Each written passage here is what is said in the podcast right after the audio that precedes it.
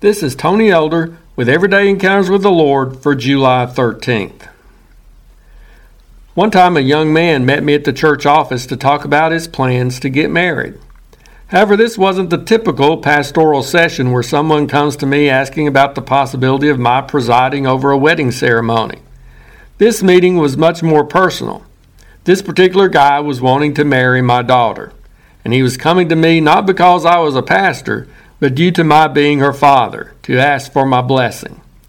I was pleased to hear all the things he had to say that day about my daughter, as well as the deep emotion he expressed, indicating that he realizes what a special person she is. I already had a good idea that he too was a special young man, and our conversation confirmed that truth. So I had no reservations about letting him know that my wife and I fully supported his plans to propose to our daughter. I thought one statement he made was especially significant. He not only suggested that he could not see his life without our daughter, but since he believed she felt similarly toward him, he couldn't bear the thought of ever breaking her heart. I really appreciate such a guy who so loves my daughter that he would seek to avoid doing anything which might cause her heartache and pain. Do we love God similarly?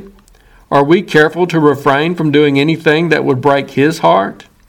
Too often we simply think about our need to do what's right and to obey God's commands in order to avoid making Him mad. We rightly don't want to get on the Almighty's bad side. We don't want to experience some form of judgment or punishment because of our wrongdoing. But hopefully our motivation goes beyond trying to avoid God's wrath. Out of love, we should want to please Him. And the other side of that truth means we shouldn't want to do anything that would cause Him pain and heartache. I believe the various pictures of God given to us in the Bible, such as of Him being like a husband, a father, and a mother hen to us, all indicate the truth that He loves us so much that we can break His heart through our unfaithfulness, disobedience, and lack of love for Him. We see this spirit in the very embodiment of God in Jesus Himself. As He drew near the city of Jerusalem, whose inhabitants were rejecting Him, he didn't just angrily pronounce judgment on them. The Bible tells us Jesus wept over the city as he thought about their hardened attitude and the terrible things they were going to suffer as a result of it. The Son of God was heartbroken. This incident reminds us how we can cause God pain. His heart breaks not over anything we're doing to Him, but rather over what we're doing to ourselves. He sees the blessings we're missing out on because we don't follow His will. He knows the consequences of sin which we'll have to face. He sees the ways we're hurting ourselves by insisting on following our way instead of His. And it truly does break His heart.